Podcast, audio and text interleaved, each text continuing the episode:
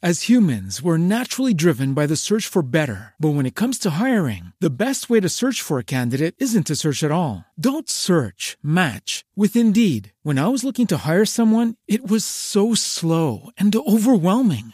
I wish I had used Indeed. If you need to hire, you need Indeed. Indeed is your matching and hiring platform, with over three hundred fifty million global monthly visitors according to Indeed data, and a matching engine that helps you find quality candidates fast. Ditch the busy work. Use Indeed for scheduling, screening, and messaging so you can connect with candidates faster. And Indeed doesn't just help you hire faster. ninety-three percent of employers agree Indeed delivers the highest quality matches compared to other job sites, according to a recent Indeed survey. And listeners of this show will get a seventy-five dollars sponsored job credit to get your jobs more visibility at Indeed.com slash podcast. That's Indeed.com slash podcast. Terms and conditions apply.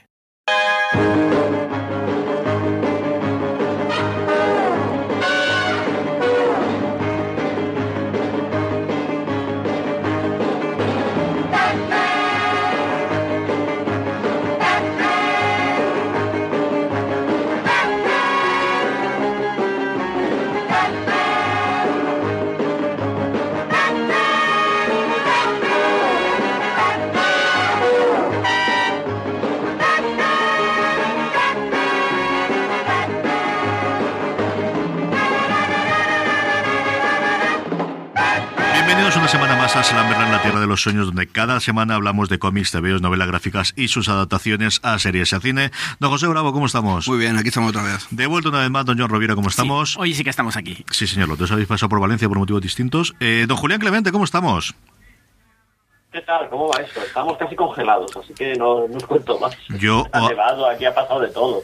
Ayer vi, mi hermana me mandó desde Barcelona un vídeo de nevando en el, en el balcón de su casa, pero es que mi hermana me ha mandado hoy la, la temperatura que hacía en Bélgica, en Bruselas, que no quiero salir de casa a trabajar, no quiero ir hoy a trabajar. seis bajo cero y menos quince de sensación térmica, me ha dicho que no, no mi, mi cerebro no computa, no sé lo que es exactamente eso. Madre mía de mi alma. En fin, vamos con el programa, tenemos como siempre nuestras eh, noticias para, para comenzar, hablaremos del por qué suena esto y, nos, y Julián nos comentará por qué puso a Bowie en la último en el último programa. En el tema de la semana hablaremos de Wonder Woman y el profesor Marston, que por fin está disponible en España. No se ha estrenado en salas, pero sí lo ha traído la gente de Sony Pictures Home Entertainment, eh, disponible ya en D V D y en plataformas digitales. Acabaremos con las recomendaciones, pero antes de eso vamos con el follow-up, vamos con los comentarios iniciales. Y el primero es, en el último programa que hablamos, como sabéis, de eh, Pantera Negra, de Black Panther, de la película, Fercatodic nos dejaba un comentario en iVoox diciendo que estaba muy de acuerdo con las opiniones de Bravo y de Julián sobre la película, que está bien, pero sin excesos. Y tienes un comentario más largo, pero en general creo que sois los tres últimos que no considera esto, que es lo mejor que se ha hecho los últimos cincuenta años en el cine. No sé dónde se habéis metido los tres, de verdad que no. No sé cómo está. A ver si logro que venga un día de estos, eh, Francis, para que tengamos polémica, que al final nos falló a última hora. Y luego, por otro lado, eh, Julián, me empezó a leer el Slagfest este, que lo locura de libro, ¿eh? Qué locura cómo te engancha esto, sí, tío. Es qué bien divertido. Está, qué divertidísimo es. es. Muy divertido. Está muy bien escrito.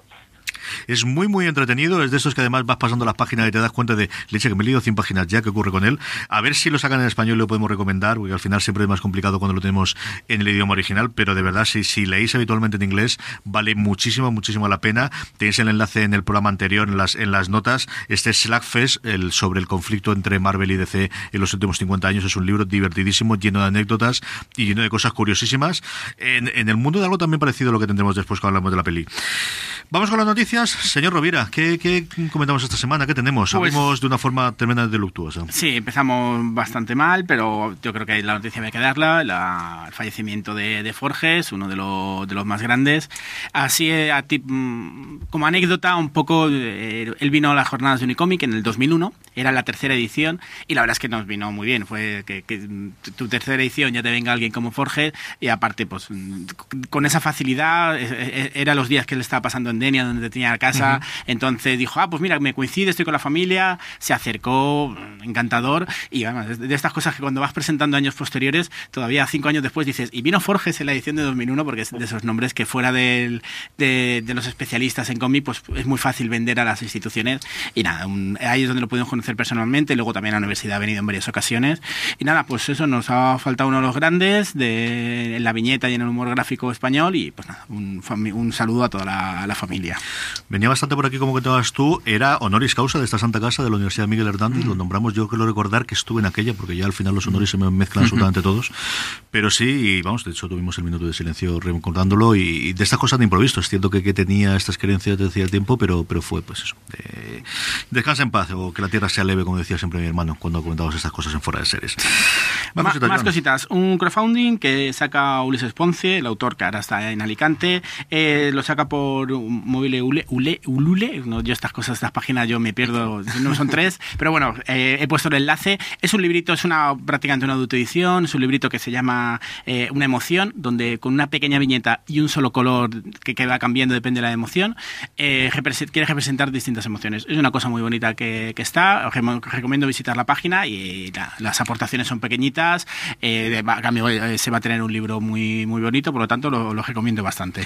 Los enlaces, como comentaba eh, Joan, los tenéis en todos los reproductores que admiten, que eh, a grosso modo son todos menos iVoox. Si estáis oyendo el programa en cualquier reproductor conocido menos iVoox, tendréis todas las notas con todos los enlaces. Si es en iVoox, desgraciadamente no te deja meter hiperenlaces, así que tenemos que eh, enviaros a la otra opción que tenéis siempre para leer los enlaces a todo lo que comentábamos en las noticias o en las recomendaciones, que es que vayáis al post que siempre hacemos en fuera de series punto com con las noticias, buscáis Slamberland cincuenta y cuatro, que este es el episodio cincuenta y cuatro, y ahí tenéis los enlaces directos para todas las cosas que vayamos comentando, como os digo, si reproducís el programa normalmente por iVoox. Más cositas. Pues hoy voy a seguir acordándome mucho de Unicomic. Uh-huh. Hace poco salió la noticia en un diario de Alicante que Steven T. Siegel ha achacado la obra. Es un diario de Alicante como si hubiese muchos. También. Bueno, no, pero ha salido en Alicante Plaza. En el mundo ha salido y ha salido en Alicante Plaza y ha salido información. Tienes razón. En los que tienen noticias de Alicante. Verdad, que Alicante Plaza hay que empezar a considerarlo ya. Sí, sí, Alicante Plaza se está haciendo, está cubriendo cositas. Está tonto lo tonto. Yo cada vez busco muchas más noticias. O sea, que aparte de los clásicos de Alicante, entonces, y además se saca un reportaje preguntando a un montón de gente. Es donde más completo está. Entonces, eh, entre las bueno, Get Naked es la obra que ha sacado, donde cuenta sus experiencias.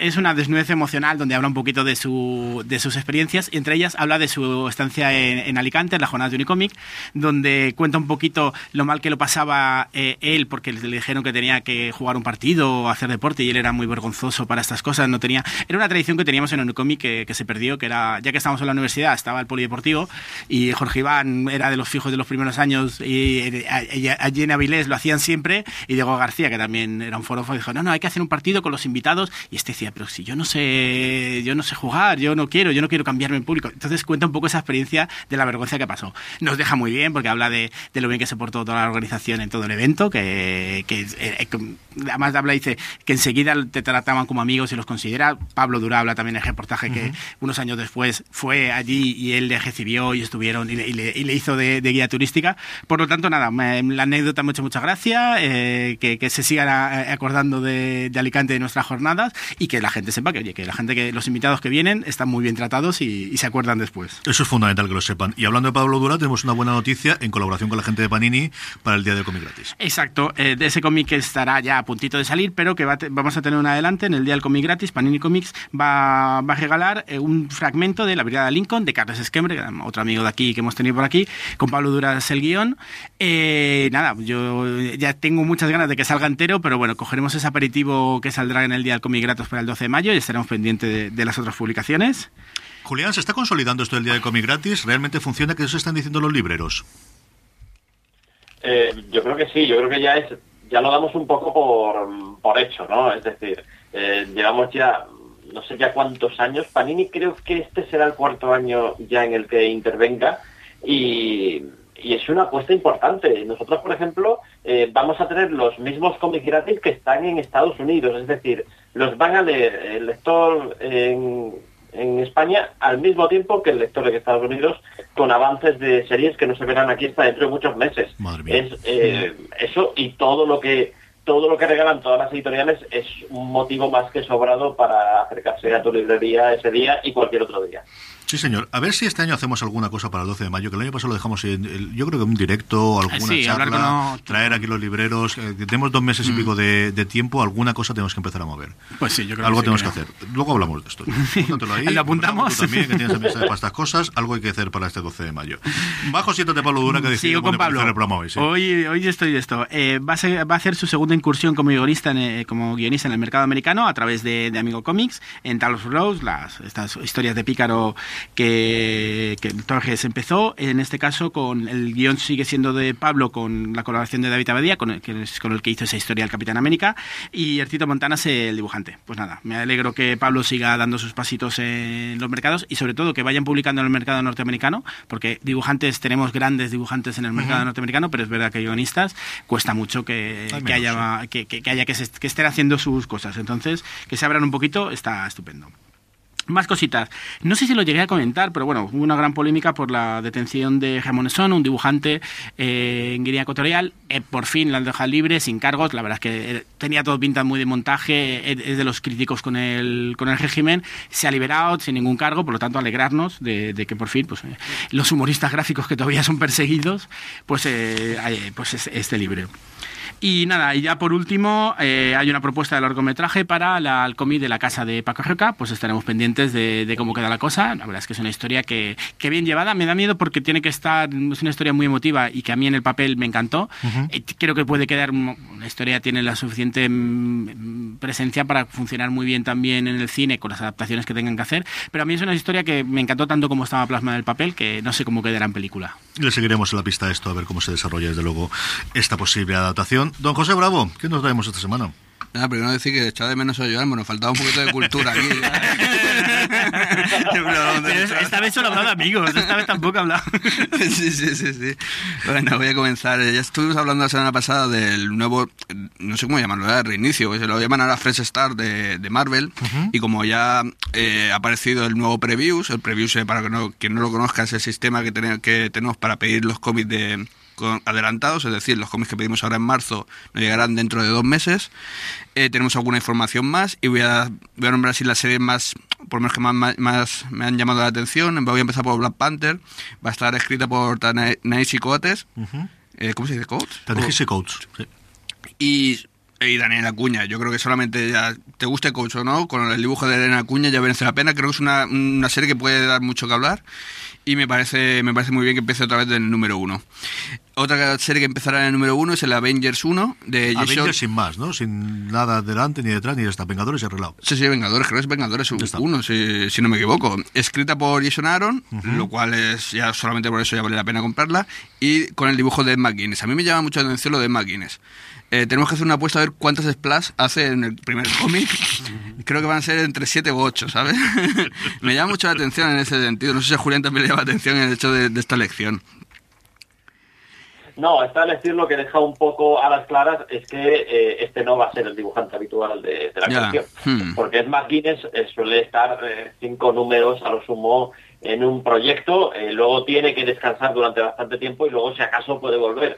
Pero lo que lo que yo tengo claro es que no va a ser el dibujante que vayamos a ver más allá del número seis, más allá del número siete. Yo creo que este proyecto estaba muy pensado para Seth Riebig, que por eso hizo el, el Marvel Legacy, el, el especial que dio inicio a todo a todo esto, que no me parece más que una continuación de lo que se venía haciendo en Marvel Legacy. Hmm. Y, y probablemente a Seth Riebig le vamos a ver en cuanto McGuinness termine ese primer arco argumental, pero vamos, esto es especulativo totalmente. Sí, sí, lo de McGuinness yo también lo doy hasta el número seis como mucho. Eh, seguimos, eh, también hay otro un número muy interesante que ya se puede pedir, es el X-Men Wedding Special, que estamos hablando de la boda entre Coloso y Kitty Pryde. Uh-huh. Entre las cosas más interesantes, aparte de lo de la tontería de la boda y demás, es un especial donde podremos ver también una historia nueva de los X-Men de Chris Claremont. Y solamente por eso ya está pedido.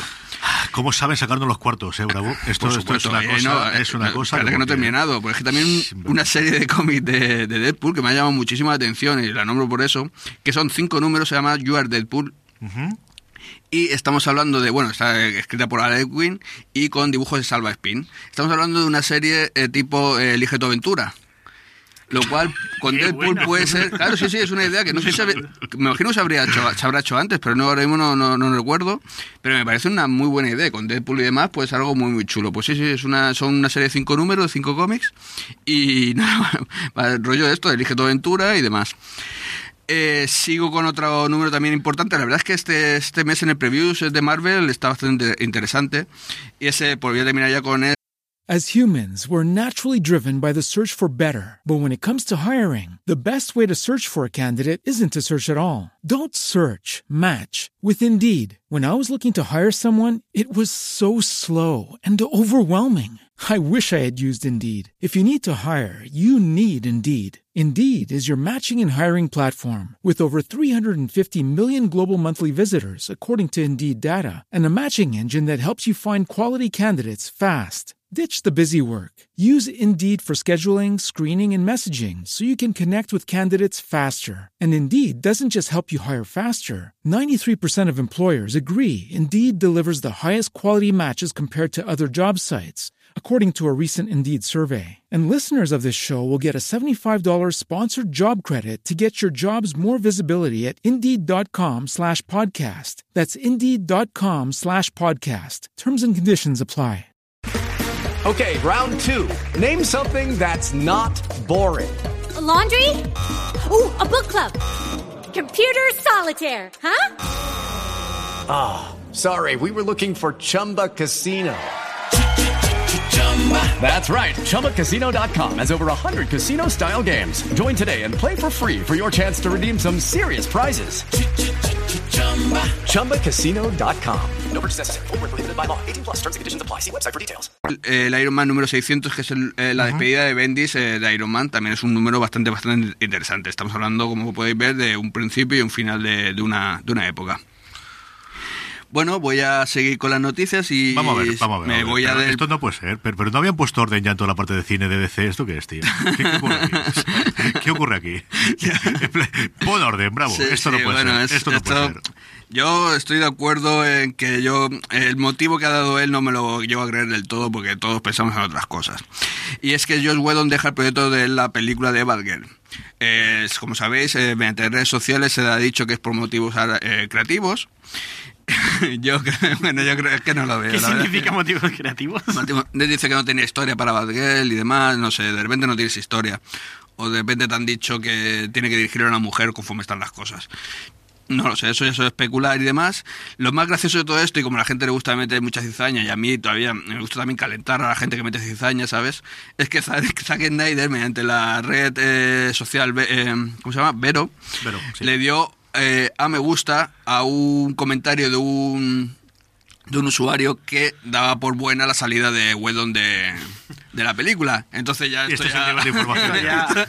Este es el nivel que hay ahora mismo. El nivel de, de información es aquí en las dos me gusta, en una red social sí, que sí, acaba sí, de tener sí, una persona sí, sí, sí, sí. de cien millones para aprovechar el follón que tiene Facebook. Sí, sí. El, el, ¿Cómo el, está el patio? Acordaos, acordaos que hubo una polémica similar... Porque Whedon le dio un me gusta sí. a un tío que ponía a parir a la película de la Liga de la Justicia. Así que a lo mejor Zack Snyder simplemente estaba devolviendo la, la pelota. La tenía guardada allí, ¿no? Me sí, dicho, a, a, oye, es pasa por el cobro. Sí, aquello fue por un comentario de que hablaban de Stephen Wolf eh, de manera peyorativa, como, como malo de la película. Uh-huh. Y en este caso es porque habla hay un, un, un usuario que, que, que dice que no es tan mala noticia, como da a entender que no es tan mala noticia el hecho de que Whedon se vaya de, del universo D C.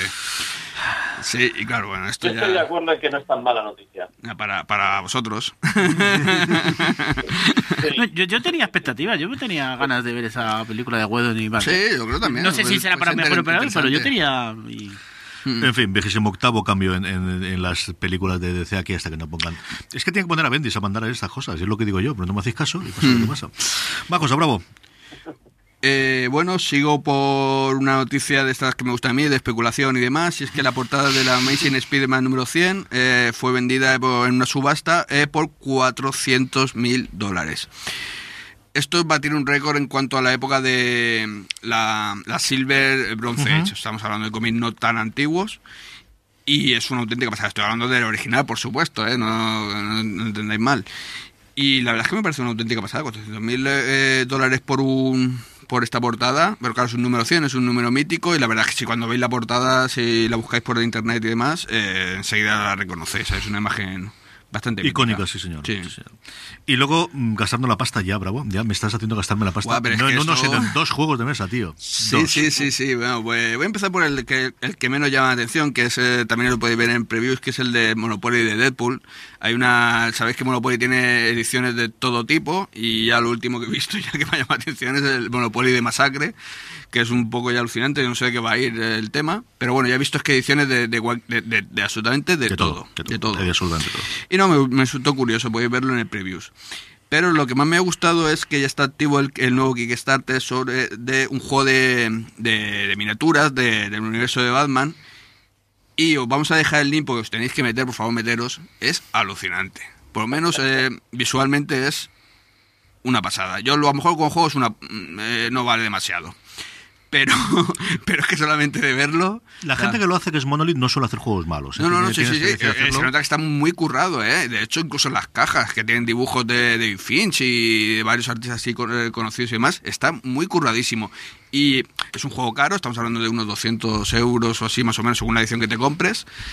Pero es una auténtica chulada. Ya te digo que solamente por peso, por, por figuras de plástico y demás, ya, ya vale la pena echarle un ojo. Vamos a dejar el link, como, como digo. Y es un Kickstarter muy interesante. Aparte, me parece muy interesante que esto en el Kickstarter creo que se debería de dar más. El hecho de que todo lo que se venda por el Kickstarter no se va a poder conseguir luego en las tiendas. Luego ya sacarán su edición de, para tiendas y demás. Eh, la última vez que lo vi, bueno, esto esto va a superar con creces el, el, la meta que se han puesto, por supuesto. Ya llevaba, creo que lleva dos días el Kickstarter y lleva ya una barbaridad. Estamos hablando ya de un millón y pico y demás. Y nada, eh, como digo, os, os, recomiendo, os recomiendo meteros en el link. Eh, o mejor os recomiendo no meteros porque puede ser... Porque lo gastaréis el dinero. Puede ser que cualquiera de los... Yo estoy pensando, o sea, estoy dándole vueltas. ¿Sabes? Tú sabes que, que te lo vas a comprar. ¿Por qué, por qué te resistes? Si luego al final acabas Porque es que luego los tengo... Los, los juegos de mesa ahora mismo... Los tienes primero, en cortos. Sí, claro, o sea, es que no, primero es que no me caben en mi casa, mi casa es muy pequeña, pero otra es que ya, o sea, es que no, luego no lo utilizo, es que juego dos veces. Eso sí, me lo paso muy bien leyendo instrucciones, me encanta leer las instrucciones y conocer cómo es la mecánica, eso me encanta, ¿eh? De verdad que las cosas que más me alucinan de juegos de mesa. Luego jugar es que entre que encuentras a alguien que quiere, claro, a mí si le digo a mi mujer de jugar a un juego de, de Batman, de figuritas, eh, bueno, eso tendría que venderlo muy bien. Yo, cuando teníamos la colina de Avalon, que ahora lo tenemos muy paradito, eh, sí que me obligué al menos una vez al mes jugar y lo hemos incumplido siempre. Y nos intentamos ir a casa de Juan Galonce, que Juan, claro, el juego está el juego de mesa, pero además él tiene Wargames que se los compra solo por el gusto de leerlos y de tenerlos y de coleccionarlos. Y ya lo admite y él compra todos los años, todos los meses, dos o tres compra ahí. Y este sábado creo que vamos a poder jugar alguna cosa. Tenemos ahí el Delis Horror, está Francis y a lo mejor los tres nos acercamos ahí a jugar. Pero sí, yo cometí el error de entrar y ahí lo estoy pensando. Julián... ¿Qué, qué, ¿Qué tenemos esta semana? Entonces, un porrón de cosas. Pues sí, hay algunas cositas. Mira, se acerca ya el estreno de, de Krypton, falta menos de un mes, va a ser el veintidós de marzo y estamos eh, muy pendientes de la serie. El caso es que Francis Arrabal ha hecho un artículo bastante largo en Fuera de Series, recopilando todo lo que sabemos sobre la precuela de la precuela de la precuela de Superman. Y bueno, eh, Francis dice que después de, de, de bucear en toda esta información le empieza a convencer. A mí todavía no, la verdad. Yo estoy en tu campo, sí. Es uno de los artículos que habitualmente hacemos en Fuera de Series, que es todo lo que sabemos de, que solemos hacerlo antes de los estrenos de las distintas series y lo vamos actualizando conforme tenemos novedades. Lo que sí surgió esta semana es que no sabíamos dónde se iba a estrenar en España y va a ser H B O. Al final es H B O España, que se está haciendo un huequecito y tiene un montón de series de superhéroes, la que nos va a tener Krypton, que originalmente es una de las apuestas gordas de Syfy América, que como suele ser habitual en estos casos, no se la ha vendido a la Syfy española, sino en este caso a H B O. Julián, ¿cómo va Fox? Pues Fox, yo creo que están un poco como gallinas sin cabeza, están, están nerviosos, se nota ahí que mucho, mucha gente estará pensando en su futuro y no lo tendrá claro, y están haciendo movimientos muy raros con, con el inevitable desembarco de Disney, pues... Calculamos que menos ya de dieciocho meses cuando se acabe de, de aprobar la compra, ¿no? Sabemos que ese proceso es muy largo, pero en algún momento dado todo el mundo da por hecho que la compra eh, por parte de, de Disney y de Fox se va, se va a aprobar. Y mientras tanto, en Fox están muy nerviosos y están preparando proyectos con personajes Marvel que yo, mira, yo los veo anunciados y lo primero que pienso es, esto no sale, esto no sale. Eh, Hablábamos, creo que en el anterior programa, de la película de Kitty Pryde que va a escribir Brian Michael Bendis y que, bueno, que trataría eh, sobre el encuentro este con este demonio en Garay que recordaba mucho a Alien y podríamos estar hablando quizá de un cruce de X-Men con, con Alien. Uh-huh. Bueno, pues ahora se habla de un Estela Plateada con Brian Cabohan, eh, esto es la casa de los Brian al parecer, como, como guionista y, y yo tampoco lo veo, la verdad. Esta mañana he visto un artículo que, que ha hecho el Hollywood Reporter, eh, que es muy interesante como un poco sobre la posibilidad de que Disney llegue un día y diga que, que hasta aquí llega la Europa, que, que nada de esto se va a hacer. Pero bueno, mientras tanto, ahí quedan planteados esos proyectos. Y los Bryan ganan un poquito de pasta que siempre les viene bien. Ya sabéis que estas cosas estoy muy a favor de que ganen los autores. Y mira, pues si no sale el proyecto, pues luego no saldrá y ya está. Esta noticia a mí me llenó de sí, orgullo y satisfacción, como decía el siguiente. Esto me gusta mucho, tío. Sí, esto es que Mark Hamill eh, quiere estar en Guardianes de la Galaxia volumen tres. Esto yo creo que sí lo veo porque es un tío que, que está en proyectos muy sencillitos y en proyectos muy ambiciosos. El caso es que la gracia es cómo, cómo ocurre un poco la historia, ¿no? Empezó porque un fan le pregunta a James Gunn por Twitter, eh, un tío que le manda una pregunta por Twitter al, al director de, de Guardianes. Le preguntaba por la posibilidad eh, de, que, de que Mark Hamill eh, se integrara en la, en la saga. Y, y llega James Gunn y contesta: creo que Mark vive al girar la calle desde mi casa en Malibú. Si se acerca por aquí podemos hablarlo. A todo esto Hamill dice que encantado. Y, y, y en ese momento pues la multitud enloqueció, ¿no? Eh, os dejo el enlace en Twitter porque la conversación entre todo el mundo y sobre todo las reacciones de la gente es muy, muy divertida. Si es que al final son personicas como nosotros que viven en casa y que viven al que tienen vecinos, si es estas cosas que pasan. Madre mía, qué cosa más cachonda. Leer, leer el enlace en Twitter, de verdad que está muy bien. Sí, bueno, en, en A B C eh, estarían preparando lo que lo que huele a final, a final de Agentes de S H I E L D. Eh, el final de la quinta temporada, o eso está diciendo Jet Widow, está escrito con la idea de que podría ser el final de la serie. ¿Que luego cambian de idea? Pues nada, eh, harán otra temporada. Pero el Jet lo que viene a decir es, si esto es el final, vamos a estar preparados. Yo creo que tiene toda la pinta de que hasta ahí llegó la marea, ¿eh? No le están dando nada de bombo, se ha quedado ahí atrás. Lo que no sé si van a intentar solucionarla o, o, o resucitarla con algo, porque también va a depender mucho de lo de Fox, desde luego. Y hablando de Disney, tenemos una otra última noticia que yo esta, eh, quiero más cosas para creerme también, ¿eh, Julián? Sí, esta, a ver, yo, yo os la cuento porque la da Vulture y, hombre, no deja de ser más que una página muy de referencia de, de la cultura popular, eh, no es... No es un rumor de cualquier sitio, pero el caso es que, según Vulture, eh, Disney quiere hacer una teleserie animada de Rocketeer. Rocketeer eh, es un cómic brutal de Dave Stevens, eh, muy divertido, con un tono muy vintage, de, de, un, de un aventurero en la época de la Segunda Guerra Mundial. Y bueno, ya se hizo una película muy chula a principios de los años noventa, no sé si la recordaréis. Perfectamente. Eh, si la habéis visto, seguro que os recordaréis de Jennifer Connelly en sí, esa película. Efectivamente, bueno, esa es la parte que recuerdo. De momento es un rumor. Pues de momento es un rumor, pero bueno, eh, nos lo apuntamos porque, bueno, eh, sería sería una manera curiosa de tirar de algo que no sea Marvel dentro de Disney.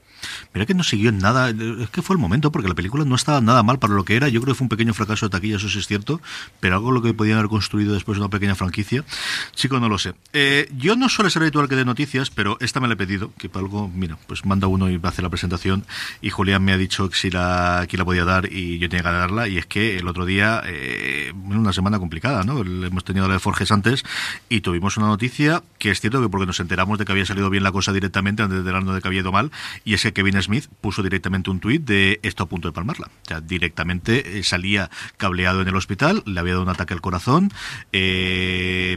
ha colgado un vídeo desde entonces en su canal de YouTube, que os pondré el enlace para que comentando toda la situación, y es menos mal que hubo las dos personas con las que te llevaban. Está rodado dos especiales de comi- cómicos, tenía el primero, se había salido el público, iba a empezar el segundo, empezó a sentirse mal, vomitó un poco, él lo achacó a que había leído, ha bebido leche mala, y dice, en ningún caso, mi padre murió por un ataque al corazón, mi madre tiene problemas de corazón de toda la vida, y a mí en ningún momento se me ocurrió que podía ser lo que tenía un ataque al corazón. Tiene un vídeo de diecisiete minutos montando en el hospital, pues eso, de, de ya es nuestro Kevin Smith que habla por los codos y que, y que cuenta todas las cosas, en el que cuenta la experiencia y que el sinvergüenza al final los últimos cuatro minutos casi me hace llorar, porque es el, el momento en el que se pone a recordar de lo que pasó por la cabeza y lo que tenía mi mujer y tal, y el tío se pone emocionado, y a mí, yo siempre lo he dicho, es alguien que sus películas no me matan especialmente, pero es alguien que siempre me ha caído bien, que me encanta el cómo transmite la ilusión que tiene por el tipo de cosas que a mí me gustan también, y alguien que nunca me canso de oír. Yo me meto en sus programas de YouTube de dos horas con Mark Benardín perfectamente,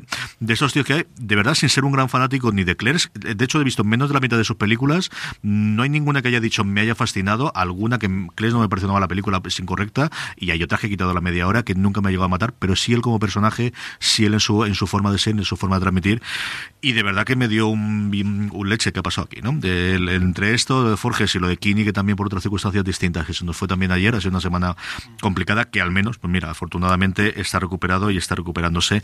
Os pondré, como os digo, la noticia en Twitter y, y como lo contó posteriormente en YouTube. Vamos con noticias más alegres, vamos con cosas más alegres, y es con el por qué suena esto. Julián, ¿por qué sonó David Bowie la semana pasada en, en el... As humans, we're naturally driven by the search for better. But when it comes to hiring, the best way to search for a candidate isn't to search at all. Don't search, match with Indeed. When I was looking to hire someone, it was so slow and overwhelming. I wish I had used Indeed. If you need to hire, you need Indeed. Indeed is your matching and hiring platform, with over three hundred fifty million global monthly visitors according to Indeed data, and a matching engine that helps you find quality candidates fast. Ditch the busy work. Use Indeed for scheduling, screening, and messaging so you can connect with candidates faster. And Indeed doesn't just help you hire faster. ninety-three percent of employers agree Indeed delivers the highest quality matches compared to other job sites, according to a recent Indeed survey. And listeners of this show will get a seventy-five dollars sponsored job credit to get your jobs more visibility at Indeed.com slash podcast. That's Indeed.com slash podcast. Terms and conditions apply. Okay, round two. Name something that's not boring. A laundry? Ooh, a book club. Computer solitaire, huh? Ah, oh, sorry, we were looking for Chumba Casino. That's right, Chumba Casino dot com has over one hundred casino-style games. Join today and play for free for your chance to redeem some serious prizes. Chumba Casino dot com. No purchase necessary. Void where prohibited by law. eighteen plus terms and conditions apply. See website for details. ¿Por qué suena esto de Slamberland? Ay, pues yo un poco... Van a decir que solo tengo un truco de mago y, y probablemente sea cierto. El caso es que eh, sonó porque venía de, de una muy reciente, muy interesante y sobre todo muy inadvertida serie de, de Inhumanos, Inhumanos Familia Real.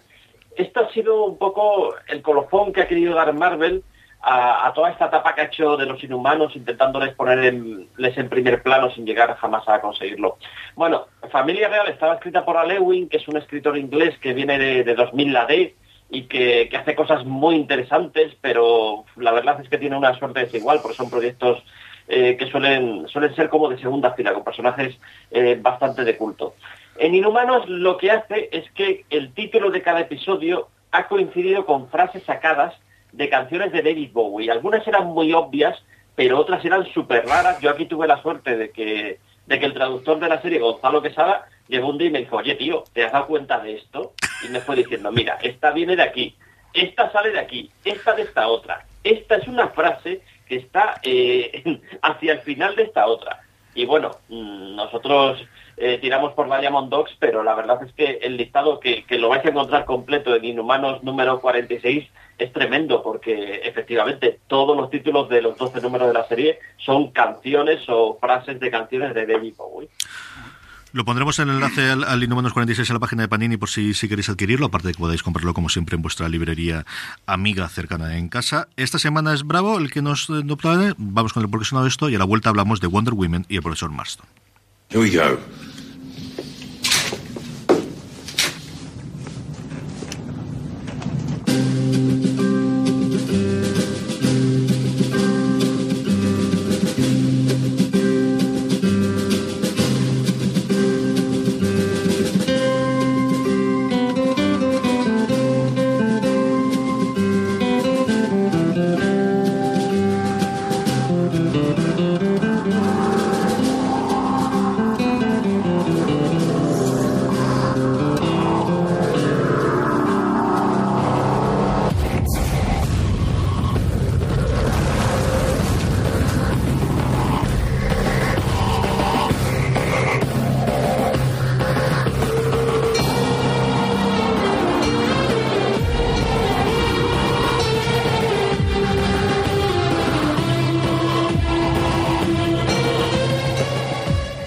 Estamos ya de vuelta y como os anunciamos hace dos semanas que por fin iban a publicarse en España la película, eh, bueno, pues vamos a hablar de ella.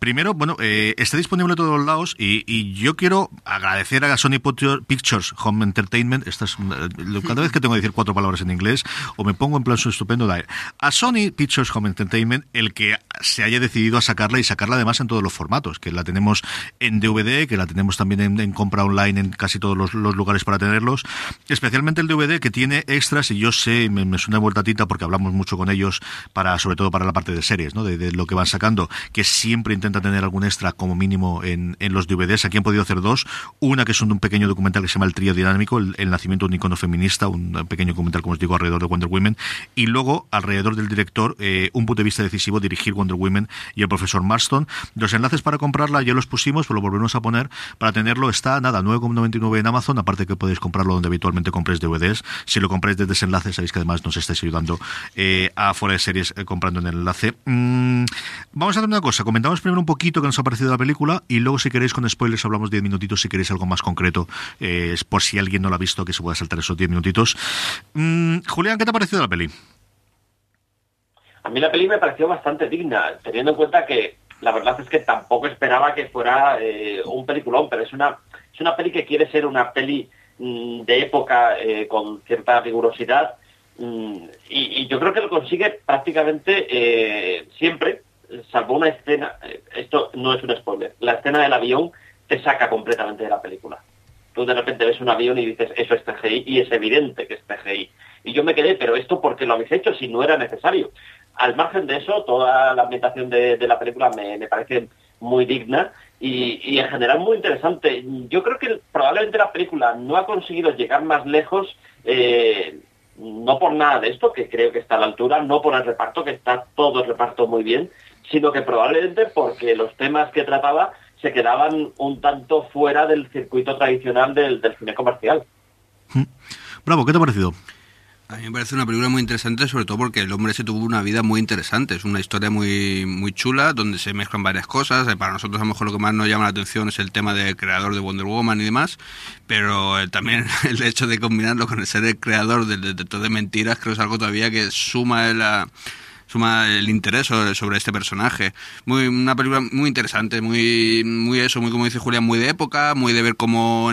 Es que claro, estamos hablando de muy de época, tuvo problemas por... Bueno, ahora hablaremos más en más en profundidad sobre su vida personal y demás, pero es que creo que a día de hoy no hemos mejorado demasiado, ¿sabes? En ese sentido, por lo menos tenemos ciertos problemas que seguimos con ellos. John.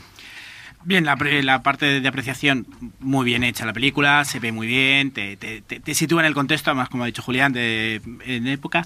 Y a mí lo que me falta, siendo muy interesante muchos de los aspectos, eh, creo que sigue girando muy solo, eh, aunque es Wonder Woman y el profesor Marston, giras muy en torno a él cuando, por lo que sé, por las cosas que he leído, ellas, y sobre todo me va por la, la parte de creación de Wonder Woman y tal, la historia de ellas, que también es muy interesante como la aplica, me falta un poquito más de ellas, de leyes posteriores, eh, pero aún así lógicamente el, el, el nombre del creador es él, pero me hubiera gustado que hubieran dado algún detallito más en ese sentido. Luego con los spoilers puedo, puedo comentar alguna cosita más, pero sí que es muy recomendable, ¿eh? O sea, yo creo que la vi, pues, ahora cuesta mucho ver una película del tirón, porque yo no, no aguanto con lo, después de acostar al nene no aguanto más de quince minutos, no puedo ver ni una serie, entonces, pero me la vi estupendamente, pero me faltó diciendo, ay, también por la curiosidad que tienes sobre el tema, te ves muchas cosas que te faltan, pero me, me gustó. Yo la vi en tres trozos también, como, como suele ser habitual en mi casa cuando tengo que hacer algo más, más allá de un episodio de, de serie, salvo que sea H B O, que entonces ya tienes que ir a dos trozos porque últimamente hacen todo una hora. Eh... A mí me costó horrores él como protagonista, y no porque lo haga mal, es que constantemente me recordaba a otros actores, y cuando estaba de perfil de un lado me parecía uno, y cuando estaba de perfil de otro me parecía sí, otro, ¿verdad? Y yo creo que es una cosa tremendamente extraña que me debe pasar a mí solamente, pero dependiendo de lo que estaba, a veces me parecía Guy Pearce, a veces me parecía el de, no sé, cuatro o cinco, que te quería apuntarme los nombres además de los que hacía, y luego se me ha ido, y me parecía cuatro autores distintos dependiendo cómo, cómo funcionaba. Creo que ellas están estupendas y encantadoras y todo lo demás, aunque no tengan nada que ver físicamente con las reales que existía, y eso cuando ves la foto lo ves clarísimamente. Y luego es una historia que yo creo que podemos comentar ahora ya con spoilers, que, que es cierto que es mucho más la historia de ellos desde luego que, que de la creación solamente de Wonder Woman. Vamos con spoilers, avisados estáis, nada, cinco o diez minutitos como mucho, luego tendré las recomendaciones. Julián, cuéntanos un poquito de, de qué hay, que sé que, que tienes un parrafito ahí para contar un poquito de la historia y con eso eh, encazamos el, el, el resto del comentario. Sí, pues la verdad es que mmm, yo y casi todo el mundo creo que íbamos a la película buscando la, la chicha de los tebeos, y, y es cierto que la chicha de los tebeos está sobre todo hacia el final. Esto es fundamentalmente la historia de, del profesor Marston, eh, su esposa y la, la amante de ambos, eh, que, que me parece que está muy interesante, está contado de una manera eh, muy elegante, cómo se establece, cómo progresa, cómo choca eso contra la sociedad. Y dentro de eso es verdad que, que el propio personaje yo creo que se desdibuja, porque es verdad que sí, eh, crea el, el detector eh, de mentiras y, y es algo que, que pasa completamente inadvertido en el momento en que ya no obedece a la trama que te están contando sobre ellos tres. Eh, hay un momento en que se lo quitan de en medio lo que ha pasado con el, con el detector de mentiras con una mera frase que se nota que está puesta ahí para atar un cabo suelto de, de guión. Eh, Wonder Woman se habla bastante más, es, es cierto. Se lleva sobre todo hacia el tercio final de la cinta y la verdad es que es muy interesante todo lo que cuenta. Vamos a ver a Max Gaines, que era el jefazo de... de National, de, de la que luego iba a ser D C, eh, y que está bastante, no sé qué os ha parecido a vosotros la, la interpretación, está muy convincente con Oliver eh, Pratt. Realmente te crees que es más Games y además ves ese póster gigantesco de Superman detrás y dices, madre mía, eso es, eso es la oficina de, de D C Comics, ¿no? Y bueno, vamos a ver una cosa que es muy interesante y que, que yo tampoco tenía muy fresco en la memoria, que es, hubo una señora que se llama Joseph Frank, que era, que era una especialista en, en narrativa infantil, que lanzó una auténtica cacería contra Wonder Woman señalando que había bondage, que aquello era para adultos, que la visión que se daba de la mujer, etcétera, etcétera, etcétera. Bueno, esta cacería, eh, que es muy anterior a la que luego vamos a ver de Frederick Bergman, que dio lugar al Comic Code, eh, realmente existió y realmente está reflejada eh, de una manera muy, muy potente y muy bien contada a lo largo de, de la película, y vas a ver cómo en un momento dado los niños adoran ese tebeo que le acaban de sacar de Wonder Woman y cómo luego esos mismos niños con la misma alegría en una escena muy amarga van a estar quemando esos, esos tebeos y, y, y es, es un momento muy escalofriante, sobre todo porque luego te vas a investigar la historia y es así, eso es real y ocurrió. Pero hay poco más de Wonder Woman, yo me quedé eso, con ganas de mucho más, siendo consciente de que la película no busca eso, busca contar la relación entre los protagonistas. Bravo. Bueno, lo que has comentado, que te recordaba a algunos actores, a mí me pasó lo mismo, me recordaba sobre todo a Michael Shannon. Sí. Es el, el de Takes Tiene una de las formas que es totalmente Shannon. Sí, sí, sí, sí, sí. O sea, yo lo, de hecho busqué a ver si era su hermano o alguna cosa así, ¿sabes? O sea, de, me recordó un montón. Y esto, eh, eh, esto quiero decir también sobre lo que has dicho de las actrices y, y de él también, eh, creo que es un problema muy genérico de todos los biopics. A mí me saca mucho de la película el hecho de que son demasiado guapos. Es decir, ves la película, tú ves a todos, son coño, son actores, son, están bien todos, y luego ves las fotos reales de los personajes que son personas normales. Eso me saca un poquito, pero eso es un, no es un fallo de esta película, es un fallo genérico de todos los biopics. Al final ponen a gente demasiado guapa para, para hacer esos papeles. La película es muy interesante por eso, por la historia de, de, del personaje, su relación en aquella época y los problemas que eso le conlleva. Sí que es verdad, como dice Julián, que el tema del detector de mentiras se lo quitan de se lo quitan de en medio de una manera un poco un poco rara. Y voy a, por ser un poquito más crítico, voy a decir un par de escenas más que no me gustaron nada, porque son demasiado obvias. Es cuando, por ejemplo, eh, entra él está eh, entran las dos y se dobla la imagen, eh, viendo como esa unión de esas dos es la que formaba lo que es la Wonder Woman de, de verdad. Que también puede dar una idea un poco equivocada, entonces que eran media mujer cada uno, como era así. Eso es una, y otra es también cuando se ve la silueta de ella, eh, con esto de bondage y demás, que a él le da la, eh, bueno, da a entender en la película que, que le inspira en lo que es el traje de Wonder Woman y demás. Son imágenes demasiado obvias, eh, y que creo que en realidad no pasarían así. Pero bueno, estos cines y se utilizan este tipo de recursos, que a veces, como te digo, pues a mí me parecieron demasiado obvios. Pero la película es interesante, me, me gusta toda la parte esa cuando cuando ves que no que sus vecinarios no la, no, no la aceptan por la relación que tienen. Y yo creo que es, un, es pura envidia. El tío tiene a dos mujeres, ¿no? Qué bien. Claro, o sea, ¿por qué, por qué le dicen nada? Ha triunfado. Bien, yo un poco así eh, la línea, es verdad que esas imágenes, sobre todo, a ver, por las cosas que, que vas leyendo, y, y, y justo además esta semana me, me he leído el libro de Wonder Woman, el feminismo como superpoder, entonces eh, el papel de ellas creo que es mucho más activa en la creación de Wonder Woman. Él, lo, él las utiliza como inspiración para la creación, y cuando él murió, Elizabeth, la, la mujer oficial, por así decirlo, se ofreció a seguir con los guiones, porque los guiones se, se entiende que se estaban haciendo, entre, además entre los tres seguramente. Entonces, está muy bien los detalles de la inspiración, a veces forzados, el avión de... Pero es bonito cuando el avión de cristal y la, el avión mm. de luego eso. Son detalles bonitos, los brazaletes, esos son detalles bonitos para la película, pero a mí me queda como... ¿Él se inspira en su vivencia para crear o no? Hay más, eh, hay más implicación de los tres personajes. Y en ese sentido lo mismo. Me gusta que se hable de la generación poliamorosa, el tema de, del bondage desde un enfoque que no es el que se suele tratar, sino... explicándolo mucho, pero a mí, aunque se habla el, la potencia de Wonder Woman como personaje feminista, como empoderar a las mujeres, que además eso es lo que buscaba Mastor con la colaboración de Elizabeth y Olivia, me falta un poquito. Sí que hay algún comentario, que eso es interesante cuando hablan de tanto de la tía y la madre de Olivia, que son Margaret Sanger y Elizabeth, que son principales en el movimiento feminista. Eh, eh, sobre todo eh, Margaret es la que más se reconoce, pero las dos es la creadora de todos los controles de natalidad, los primeros eh, movimientos que hubo, se le ha atacado desde un montón de sitios. Hacen esa referencia de esa generación como eh, la herencia que tiene ella como hija en esto. Eh, me faltaría un poco más de eso, de, de, de hablar esa, ese icono que buscaba ser, y como, como se han ido cargando después, como se, se critica en algún momento, además cuando hace esa persecución, pero sobre todo parece que es lo del bondage que ataca, y no también toda la posición de empoderamiento de las mujeres que, que se buscaba desde esto, que, que tiene sus detallitos, no es que no estén, pero que a mí me, me ha gustado más ese desarrollo que el otro. Y el papel de ellas, que parece es muy pasivo cuando, por lo que sé y por lo que he leído, es mucho más activo en la creación del personaje. El concepto de ama de Amazonas se saca un poco porque a las sufragistas se les llamaba Amazonas, entonces eh, eh, quieren rescatar el, la idea de las sufragistas.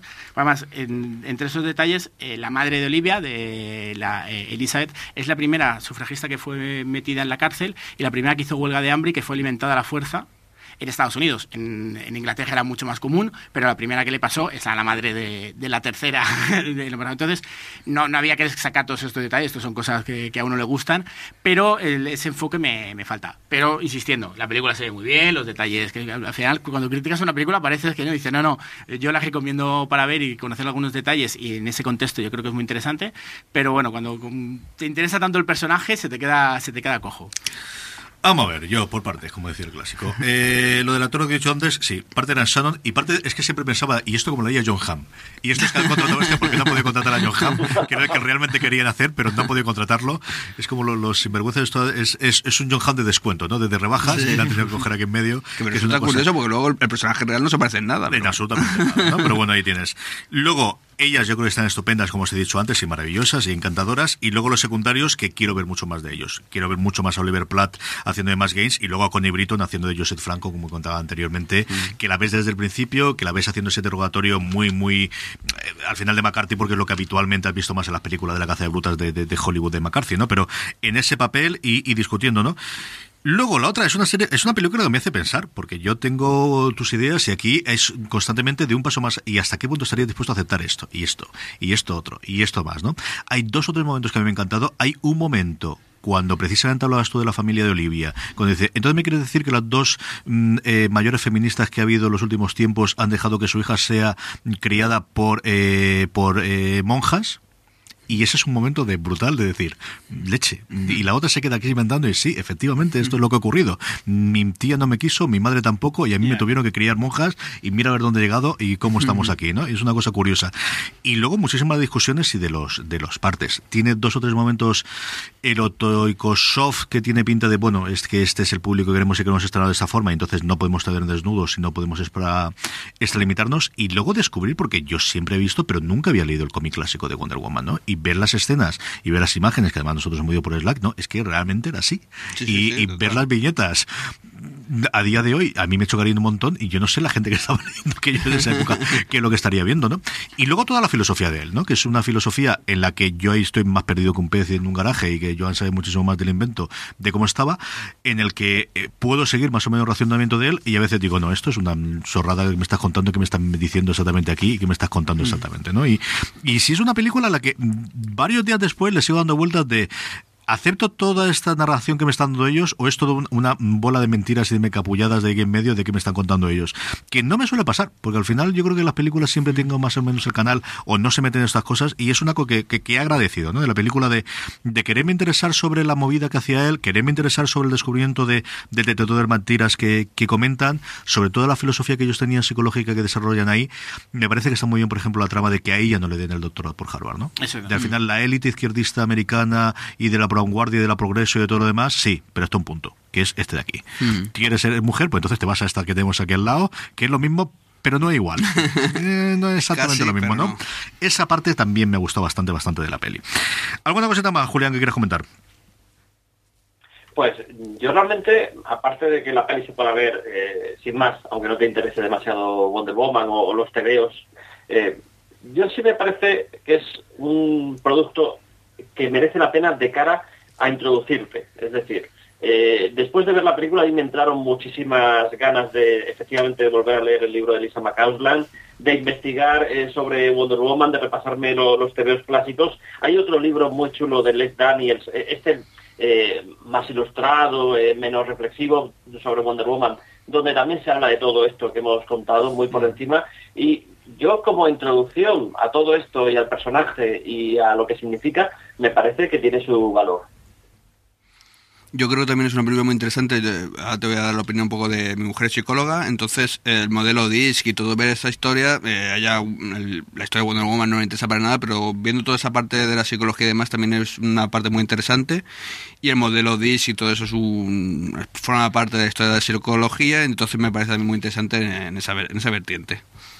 Sí, en, en esa línea además, eh, en España no, no se han editado nunca esos cómics clásicos eh, en castellano, cosa que dificulta que se conozcan, pero es un poco esa introducción. Y además, eh, decía, eh, las primeras historias eran historias muy cortas y a veces un poco panfletarias, es decir, son historias muy esto, que, donde la psicología, donde está proponiendo muchos temas de psicología, sí. eh, de empoderamiento, y es muy interesante además con esta introducción, como decía Julián, que es una introducción que te hace poder apreciar seguramente esa, esa etapa clásica, que eh, ojalá algún día se decidan a, a traducir más que el número uno, esas cosas anecdóticas, porque porque saber, porque el, el, el héroe, la heroína, en este caso la hemos visto, la superheroína la hemos visto en muchos contextos, pero saber cómo nace y cómo nos te querían dar un mensaje y es lo que buscaban. Además, eh, un detalle sobre, sobre la generación, hay que tener en cuenta que, es, eh, que ellas siguieron viviendo juntas después, que en esa generación poliamorosa, eh, aquí te la venden, es verdad que como el eje central, pero seguramente había un, una manera de entenderla muy difícil en la actualidad y mucho más difícil como se ve en la película también mm. en esa época,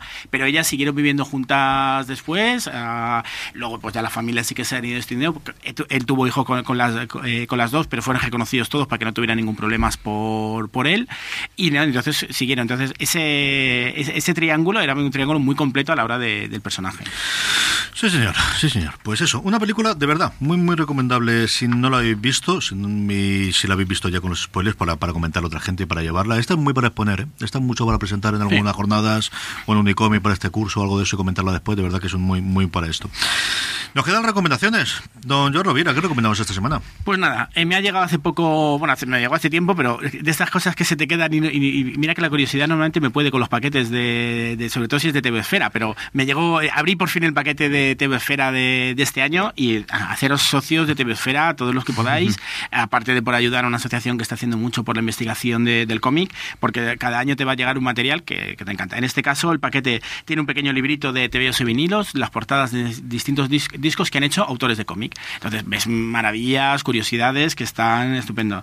Eh, yo quiero un tebeo, homenaje a la publicación centenaria, diecisiete dos mil diecisiete, eh, un libro más teórico, ya, ya hablé de él en su momento, pues nada, a los que les guste esta parte, eh, genial. Y más cuentos de, de Dindon, de Han, que ellos están haciendo una gran labor por la recuperación de todas la, las obras de Han, sobre todo estas que se estaban perdiendo, por lo tanto este cómic de Han, pues otra maravilla que tener. Y por último el calendario que todos los años realizan, este año el motivo es el de T V y vinilos, utilizan uh-huh. para cada mes eh, algunas de las imágenes de, de ese cómic, donde además recoge todos los que, antes de que se edite el calendario, todos los eventos de cómic que, que existan eh, en España, te los recoge en ese calendario y, y con unas ilustraciones estupendas. Por lo tanto, hacia los socios de Estebefera, que ya en material ya vale lo que esto, aparte de toda la contribución que uh-huh. hacen. El enlace lo tendréis en las ondas, de verdad que sé que, que es una actividad que hay que hacer todo el mundo, hacerse socio de Estebefera. Don José Bravo.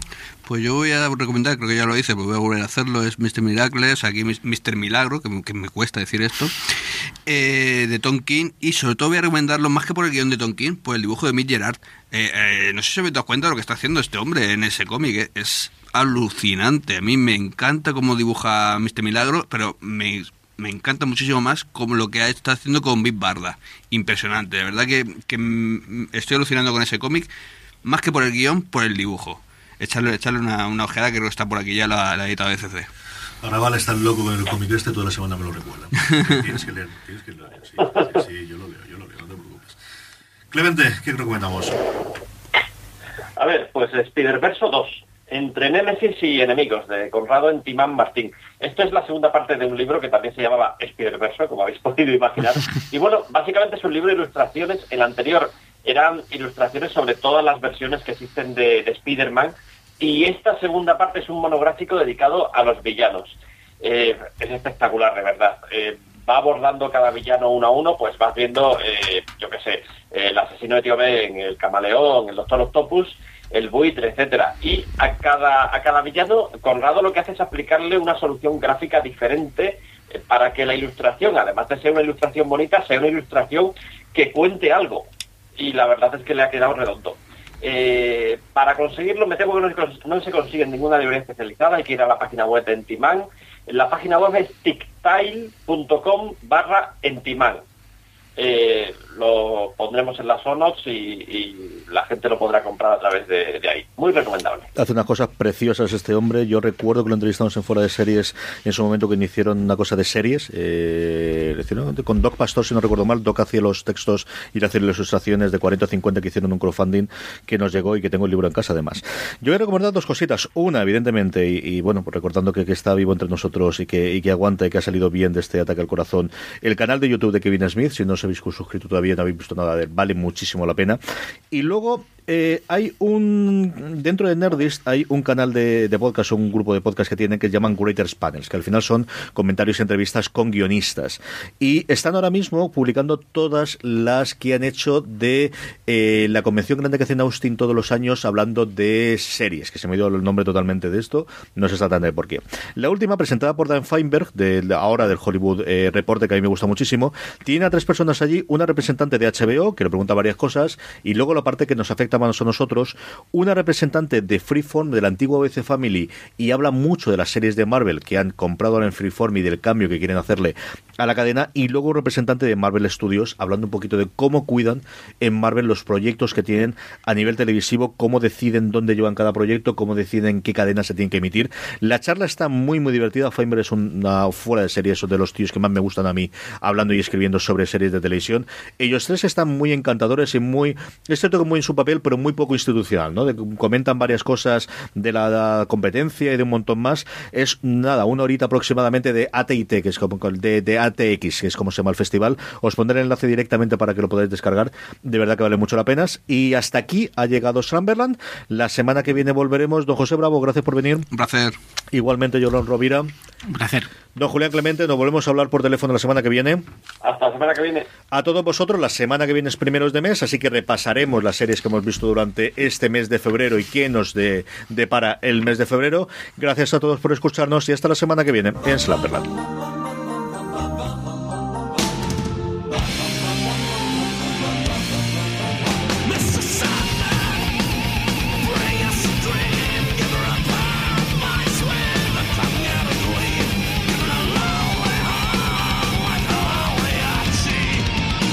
So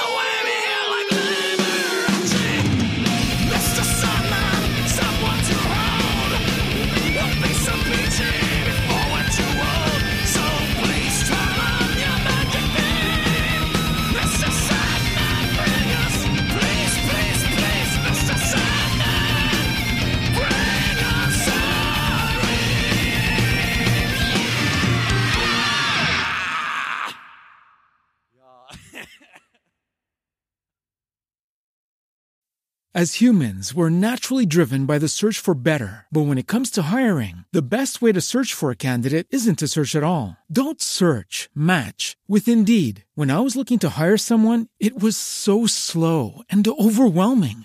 I wish I had used Indeed. If you need to hire, you need Indeed. Indeed is your matching and hiring platform, with over three hundred fifty million global monthly visitors according to Indeed data, and a matching engine that helps you find quality candidates fast. Ditch the busy work. Use Indeed for scheduling, screening, and messaging so you can connect with candidates faster. And Indeed doesn't just help you hire faster. ninety-three percent of employers agree Indeed delivers the highest quality matches compared to other job sites, according to a recent Indeed survey. And listeners of this show will get a seventy-five dollars sponsored job credit to get your jobs more visibility at Indeed.com slash podcast. That's Indeed.com slash podcast. Terms and conditions apply.